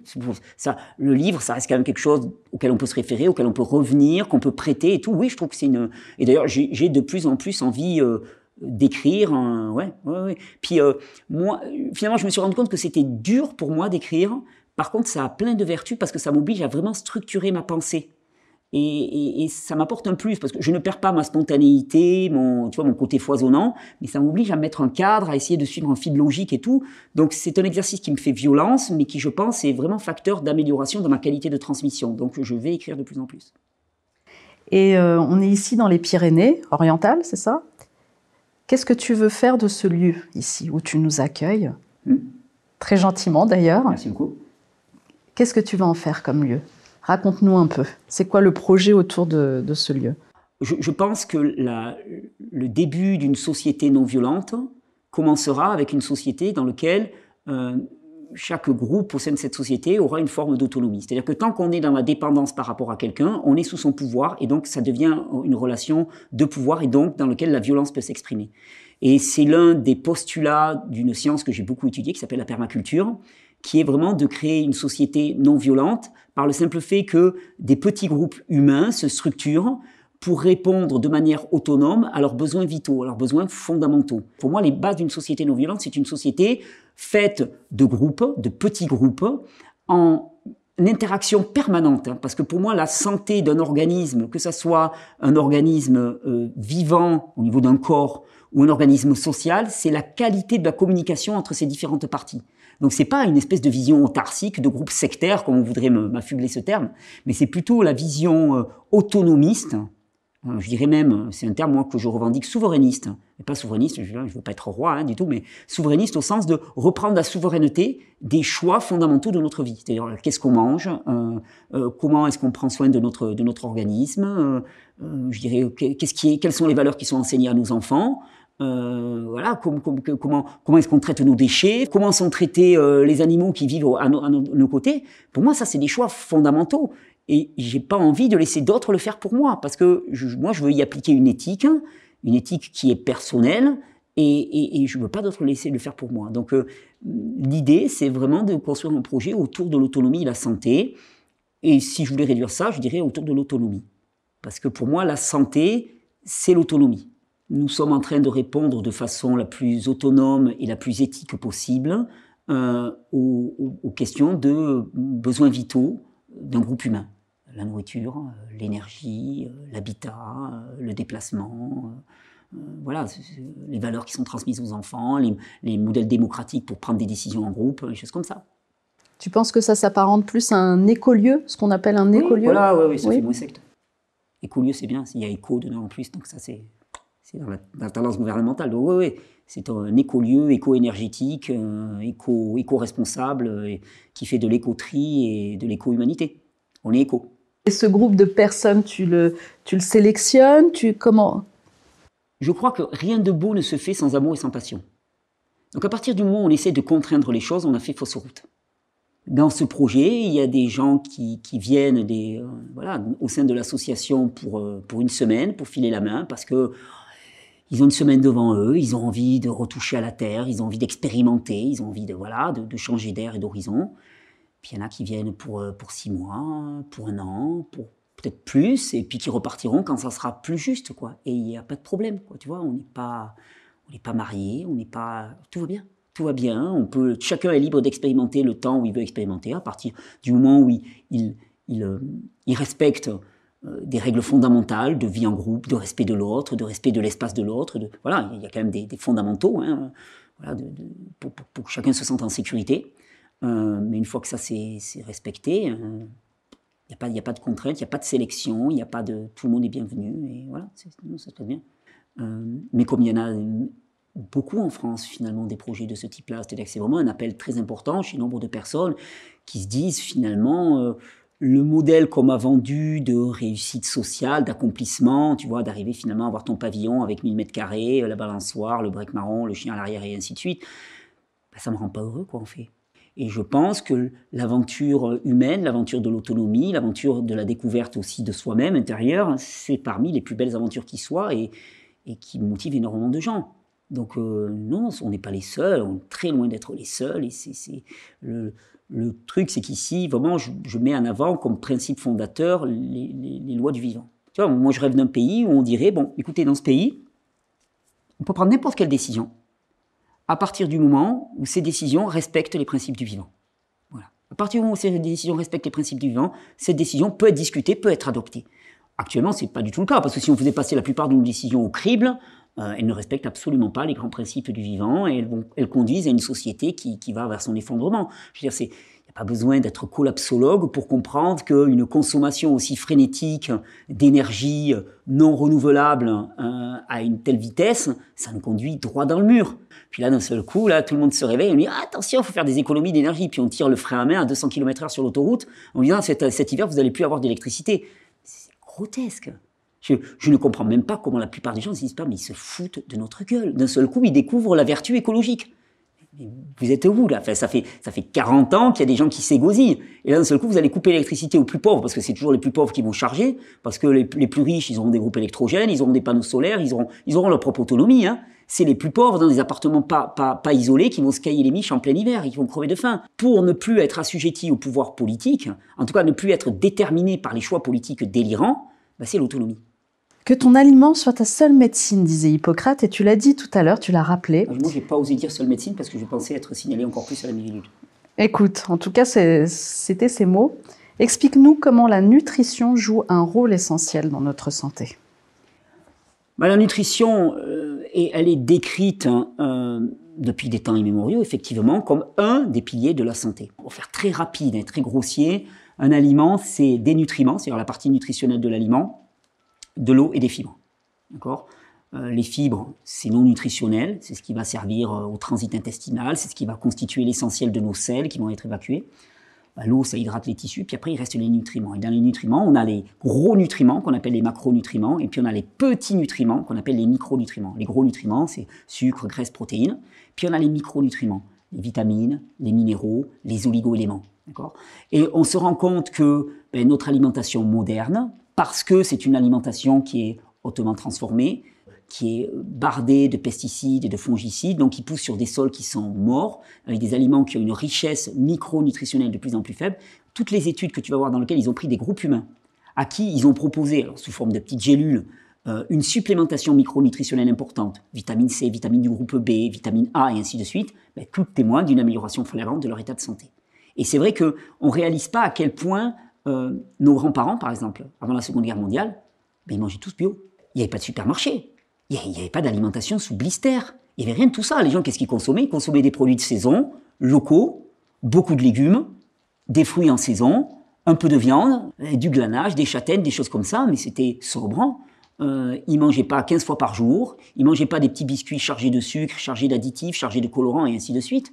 Et donc, il y a eu dans notre alimentation à la fois un apport massif de produits qui ne sont absolument pas nécessaires à notre santé, et même qui sont délétères, pesticides, fongicides, colorants, conservateurs, et une perte colossale de contenu micronutritionnel à cause de la transformation à haute température et de la stérilisation, de la pasteurisation.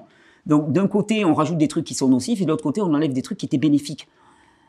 Notre alimentation s'est considérablement dégradée, et c'est un, un pilier de notre santé. Donc euh, le, le, c'est pour ça que euh, un des piliers de mon discours, c'est la réforme alimentaire. C'est dire aux gens, maintenant, il faut arrêter. Votre alimentation ne vous apporte pas les éléments vitaux dont vous avez besoin pour que la vie puisse faire son job à l'intérieur de vous. Hein, parce que c'est, c'est, c'est pas un aliment qui guérit. Hein. Je me répète tout le temps, Ambroise Paré disait « Moi je soigne et Dieu guérit ». C'est pas la banane qui va te guérir, c'est pas les fruits qui vont te guérir, c'est pas le jus de carotte qui vont te guérir. Le jus de carotte va t'apporter des micronutriments, des nutriments, des éléments, des briques, on va dire, de construction, que la vie en toi va pouvoir utiliser pour rebâtir des tissus sains et des tissus forts. Nous, tout ce qu'on fait, c'est qu'on apporte le matériel. Et c'est déjà beaucoup. Et on s'arrête là. C'est ça le principe, très, dit très simplement. Et donc ça en découle chez moi euh, sur euh, ben, le, le fait de, de, de promouvoir une alimentation qui est peu ou pas transformée, enfin avec des méthodes de cuisson qui n'altèrent pas trop le, le, le produit, bien sûr à minima biologique, local, le plus, le plus frais, le plus local possible, et poussé sur des sols vivants, parce que ça c'est quelque chose qui est important pour moi, parce que notre aliment, il ne, il ne sera jamais plus riche que le sol qu'il a vu pousser. Donc poussé sur des sols vivants qui vont pouvoir lui apporter ce contenu micronutritionnel qui va nous apporter lui-même. Donc c'est ça, et ça découle donc sur, euh, sur une alimentation qui est très fortement crue, et c'est ce qui a fait un peu ma marque de fabrique. Oui, le crudivorisme en le fait. Le crudivorisme, mais, Alors... mais je ne suis pas crudivore, en fait, c'est, c'est, c'est, tout ça, c'est, dès que tu commences à mettre du isme, c'est, c'est une espèce de, d'enfermement qui est stupide, enfin tu vois, ça n'a pas de sens. Je suis beaucoup plus que mon régime alimentaire, punaise, c'est pas possible quoi. Si ma vie, elle se, régime à ce que, elle se résume à ce que je mange, c'est désespérant, c'est pour ça quand les gens me disent « Ah, je suis, je suis végane » ou « Je suis... » Mais t'es beaucoup plus que ça, rassure-moi. T'es pas que ton alimentation. Alors, parfois, certains, pour certaines personnes, l'alimentation prend tout le centre de leur vie. Je dis non, là, pour moi, il y a une dérive. Euh, que ton aliment soit ton, ton médicament, disait, disait Hippocrate, moi je dirais aussi euh, que ton aliment soit juste un moyen euh, d'aller bien et de faire quelque chose de beau dans ta vie, euh, du domaine, du service, de l'épanouissement de ta passion, de l'expression de ton génie, de ton talent dans cette vie. Pour moi, la santé, c'est pas un but. C'est un moyen. Il y a une expression de Georges Hébert, qui était un, un, un militaire, qui était entraîneur, qui a fondé toute une méthode de renforcement, qui disait « Soyons forts pour être utiles ». Comment tu fonctionnes? C'est-à-dire, c'est par instinct, tu vas manger ce dont tu as envie, moi, tu vas te priver, tu vas... Voilà. Oui, toi personnellement. Moi personnellement. Exactement, oui. Oh, j'ai, j'ai une petite routine alimentaire qui n'a rien de coercitive, mais qui me réussit bien. Généralement, je ne mange pas le matin. Je pratique ce que certains appellent le jeûne intermittent. Parce que je me suis rendu compte que ça ne réussissait pas du tout et que j'avais beaucoup plus d'énergie quand je ne mangeais pas le matin, que j'étais beaucoup plus tonique, que, que je fonctionnais très bien avec l'estomac vide. Euh, je, généralement, mon repas le plus important, c'est le soir. Je fais un petit repas à midi parce que moi, toute la journée, je suis très très actif et je n'ai pas envie de me blinder le bide avec un gros repas que je vais avoir du mal à digérer, qui va me pomper énormément d'énergie pour la digestion. Ça me paraît très logique de me dire, en journée, je suis actif. Donc souvent, à midi, je vais attraper euh, quelques fruits... Euh, un petit bout de légumes, quelques noisettes, quelques amandes, des trucs comme ça. Je les glisse dans la poche et puis je continue mes activités, quoi. Tranquille, tranquille. Et le soir, par contre, je me pose. Et là, je fais un vrai repas. Je ne suis pas végétarien. Euh, pour autant, je ne me gave pas de produits animaux. Il y a des moments où pendant six mois, un an, je n'ai pas mangé de viande. Euh, mange un peu de poisson, euh, principalement cru. Ça, c'est clair. C'est que quand je choisis par moi-même, je mange tout cru, parce que c'est ce qui me réussit le mieux. Après, quand je suis invité quelque part, je mange ce qu'on me donne. Euh, je peux aller au restaurant, euh, tu peux même m'inviter au restaurant si tu veux, tu vois, je mangerai tout ce qu'il y a au restaurant, je boirai un peu de Normalement, farine. Ce serait l'inverse. Hein. Ah non, je suis misogyne, donc au moins je peux en profiter, quoi, tu vois, au moins qu'il y a un avantage. Non mais si je veux dire, si on va au restaurant, tu me verras boire du vin, par contre si je bois du vin, je vais prendre du vin bio, si possible sans soufre, enfin tu vois, un produit de qualité, puis je vais pas en boire beaucoup, je vais pas me bourrer la gueule devant toi, ça c'est aucun risque, quoi, tu vois. Et tu es à l'écoute de ton corps alors? Oui, énormément.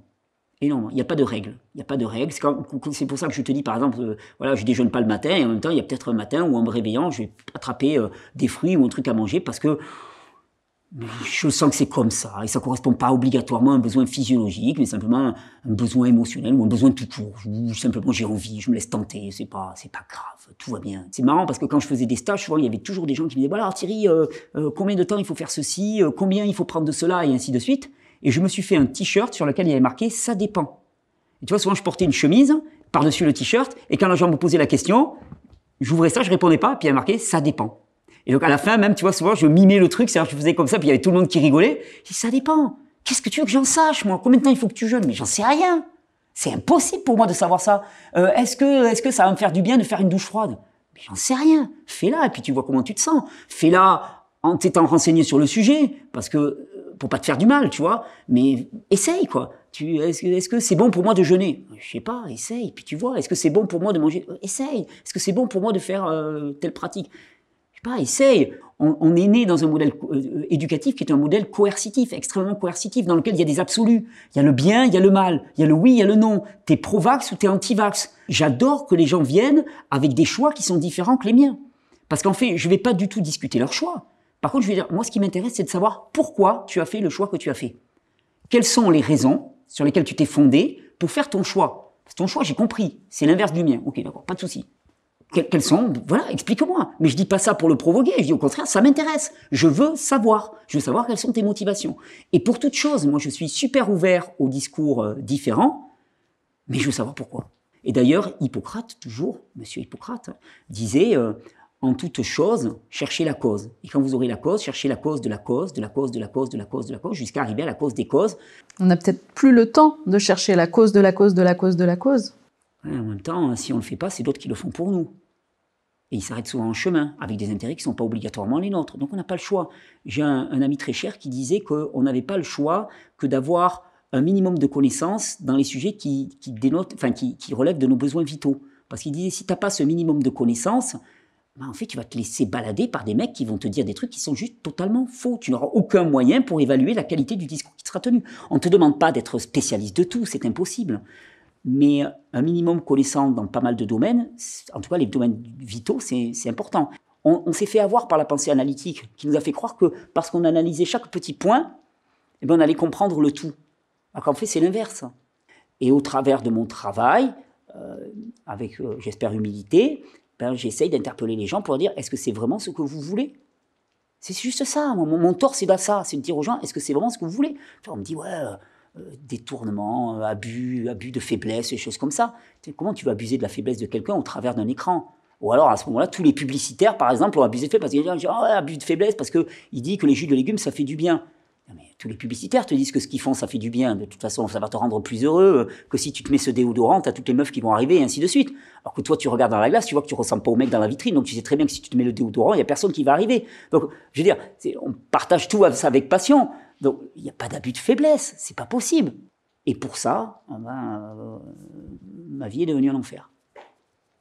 D'ailleurs, il y a quelqu'un qui avait laissé un commentaire qui m'a toujours fait très très rigoler. Euh, je le cite parce que il disait, le mec, il a, avec un jus de carotte, il a fait trembler la matrice. Ben, il y a un petit côté, un peu une fierté en moi quand même. Je me dis, tu vois, quand je vois trente gendarmes qui débarquent chez moi pour faire une perquisition, je me dis, putain, mais je suis qui, moi? Je suis Al Capone ou quoi, quoi? Parce que c'est, c'est énorme, quoi. C'est, c'est sans proportion. C'est, je suis juste un pauvre petit mec qui fait des, des vidéos à moitié où je me gratte le nez. Enfin, tu vois, je veux dire, c'est, dans mon petit coin... Il, Les mecs, je sais pas ce qu'ils imaginent, tu vois, ils imaginent un building de la secte avec des, des valises de billets et tout, mais c'est, c'est du délire total, quoi. Tu sais, c'est... Quand tu parles de valises de billets, effectivement, on... il y a des articles qui, qui, qui ont sorti qu'en deux mille dix-neuf, tu avais réalisé un chiffre d'affaires de plus d'un million, un million huit, huit cent mille euros. Et j'en suis voilà. Très fier. Mais par contre, il y a un truc qu'ils ignorent complètement. C'est pas moi qui ai réalisé un chiffre d'affaires. Mon entreprise. D'accord? Donc déjà... Attention, première chose. Après, quiconque connaît les entreprises sait qu'il y a une différence colossale entre chiffre d'affaires et bénéfices. Donc déjà, c'est deux choses. Mais le truc qui emmerde le plus les autorités, je vais te le dire, je ne l'ai jamais dit à personne, ce qu'ils n'arrivent pas à comprendre, ce qui leur fait penser qu'il y a du louche, c'est que moi, même si l'entreprise, une année durant, juste une année, parce qu'à côté de ça, à côté c'est déficit, déficit. Cette année-là, c'est l'année où j'ai lancé pour la première fois les formations en ligne et ça a explosé, d'accord ? Ben, je n'ai pas touché à mon salaire, je me suis versé aucun dividende, rien du tout, j'ai rien changé. Je me suis toujours versé le même petit salaire, je n'ai rien touché de ça. Et ça, les mecs, ils ne le comprennent pas, ils sont persuadés qu'il y a une arnaque quelque part. Et ça, ça les insupporte. Donc oui, mon entreprise a fait un bénéfice. Putain, il faudra avoir honte maintenant. Sérieux, quoi. Le mec, il arrive à faire du bénéfice. Moi, j'aurais aimé, j'aurais été très fier de le faire des années durant, pour œuvrer dans le sens de la santé, développer des meilleures vidéos et tout. Putain, mais c'est quoi ce pays où on devrait avoir honte d'avoir une entreprise qui emploie du monde, il y avait plusieurs salariés, mais oui, et, et qui... Non, mais franchement, c'est la classe, quoi, moi, je crois. Il y a tellement de gens qui gagnent de l'argent, qui produisent de la valeur en détruisant ce monde et en détruisant l'humanité et la création. Putain, pour une fois, on, on, on fait du bien aux gens. Moi, j'en suis très, très fier et j'aurais bien voulu continuer comme ça, sauf que c'était se leurrer. Parce que le système ne tolère pas qu'on ait ce genre de réussite. Et effectivement, le, le broyage s'est fait d'abord et avant tout au niveau du, du, de l'économie. L'entreprise, là, actuellement, elle est au bord de la liquidation, parce qu'elle s'est fait, elle s'est fait saisir les comptes, tout saisir, plus, plus aucune activité économique. Puis, attends, pareil, hein, tu vois, un virgule huit million de chiffre d'affaires, non mais on rentre dans les chiffres parce que les gens en discutent, un virgule huit million de chiffre d'affaires, ça veut dire à peu près six cent mille euros de bénéfices hein, pour l'entreprise. Hein. Là-dessus, tu as trente-quatre ou trente-cinq pour cent d'impôts. Tu as la T V A que tu dois payer là-dessus. Hein. Donc l'État en a pris la moitié. Donc ça veut dire que moi, hein, en étant chef d'entreprise, par mon activité, sans moi me rémunérer sur le bénéfice que j'avais réalisé, j'ai filé trois cent mille balles à la collectivité. Et pour ça, on me crache dessus. J'ai payé vos soins de santé, j'ai payé les chirurgiens qui m'insultent, j'ai payé les gens de la Miviludes qui sont des fonctionnaires de l'État. C'est moi qui les ai payés par mon activité, comme tous les entrepreneurs qui ont des entreprises. Donc, il faut, faut arrêter de se moquer du monde. Alors qu'on fait une vraie démarche de journaliste, c'est de dire, voilà, son entreprise a réalisé un bénéfice tant de temps, euh, pour autant, son salaire n'a pas varié, pour autant, euh, il ne s'est pas versé de dividendes, oh là là, c'est assez extraordinaire, toute l'activité a été réinvestie dans l'activité de l'entreprise, dans la promotion de la santé, et ainsi de suite, et attention, une entreprise qui fait un tel chiffre d'affaires, ça ne veut pas dire qu'elle fait ce bénéfice, ça, et puis il y a eu tant d'impôts qui ont été payés, voilà, là, tu rends compte de la réalité, vraiment, et il n'y a pas d'intentionnalité. Alors que là, quand tu balances ça comme ça... Pour toi, c'est du détournement d'informations? Ah oui, mais bien sûr que c'est du détournement. Ben, c'est du procès à charge. Tu sais, tout ça, c'est vraiment des sujets importants parce que ça touche quand même à la vie des gens. Et euh, pour moi, c'est inacceptable, dans un pays comme le nôtre, hein, que la pluralité des opinions ne puisse pas s'exprimer. C'est inacceptable. On se targue de démocratie, les mecs, laïcité, démocratie, tout ce que tu veux, mais en fait, c'est l'exact contraire que l'on vit. La parole est bridée, il y a, il y a, il y a une espèce de, de pensée monotypique qui est promue. Liberté, égalité, fraternité. Liberté, assieds-toi dessus. Égalité, laisse tomber. Quand tu vois comment moi je suis traité, je ne suis pas traité de manière égale. Je ne suis pas quelqu'un qui est condamné par la justice. Il euh, y, y, y a une enquête préalable qui est ouverte sur moi, euh, lancée par une association qui est euh, financée par euh, des intérêts euh, très louches. Et fraternité... Tu te sens pas soutenu? Non, peu. Peu, peu, peu, peu, il y a... Mais après, j'en veux pas aux gens. Mais ça, ça fait pas. Non, il y a peu de gens qui me soutiennent. Il y a peu de gens qui se mouillent en disant, voilà, moi... Tu as perdu des amis? Ah oui, bien sûr que j'ai perdu des amis. Oui, oui, bien sûr, bien sûr. Énormément. Énormément, parce qu'ils ont peur. Parce qu'ils ont peur. Ils ont juste peur. Mais euh, je crois pas à la pédagogie par la peur, tu vois. Je, moi, je suis un enseignant. J'ai beaucoup étudié les travaux de, de, de personnes comme Maria Montessori, ou gens comme ça. Je crois à la pédagogie par la pédagogie positive, la pédagogie par l'enthousiasme, par la joie, par le bien-être, par le, par le, par l'inspiration. Alors actuellement, l'État français tient par la peur. Notre société tient par la peur. On a peur des gendarmes, on a peur des médecins, on a peur de, on a peur de tout, on a peur des représailles, on a peur... Ça, c'est une, ça craint vraiment. Parce que le jour où l'objet qui exerce la peur saute, l'état de société de notre pays... J'ai beaucoup de doutes. J'ai beaucoup de doutes.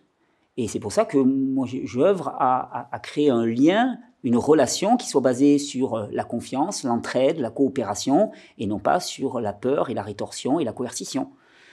Et je pense que s'il doit y avoir un monde demain, parce que je, je pense vraiment qu'on est à la fin d'un monde, au sens un modèle de société, un modèle de développement, le monde de demain sera un monde d'autonomie, de coopération, euh, de respect des lois naturelles, parce que de toute façon, quand on ne les respecte pas, on se mange le mur, euh, de respect des principes du vivant, Et, et ça sera chouette, quoi. Ça sera chouette. Donc c'est pour ça que la, la crise actuelle, pour moi, euh, crise, ça vient de crisis, c'est du latin qui veut dire euh, choix. Hein, donc euh, c'est bien. Et en plus, on m'a dit même que ça venait de la racine sanscrite. Donc euh, on est une langue indo-européenne qui veut dire du cri, cri kaeri, qui veut dire purification. Donc la crise, c'est le moment de la purification par le choix.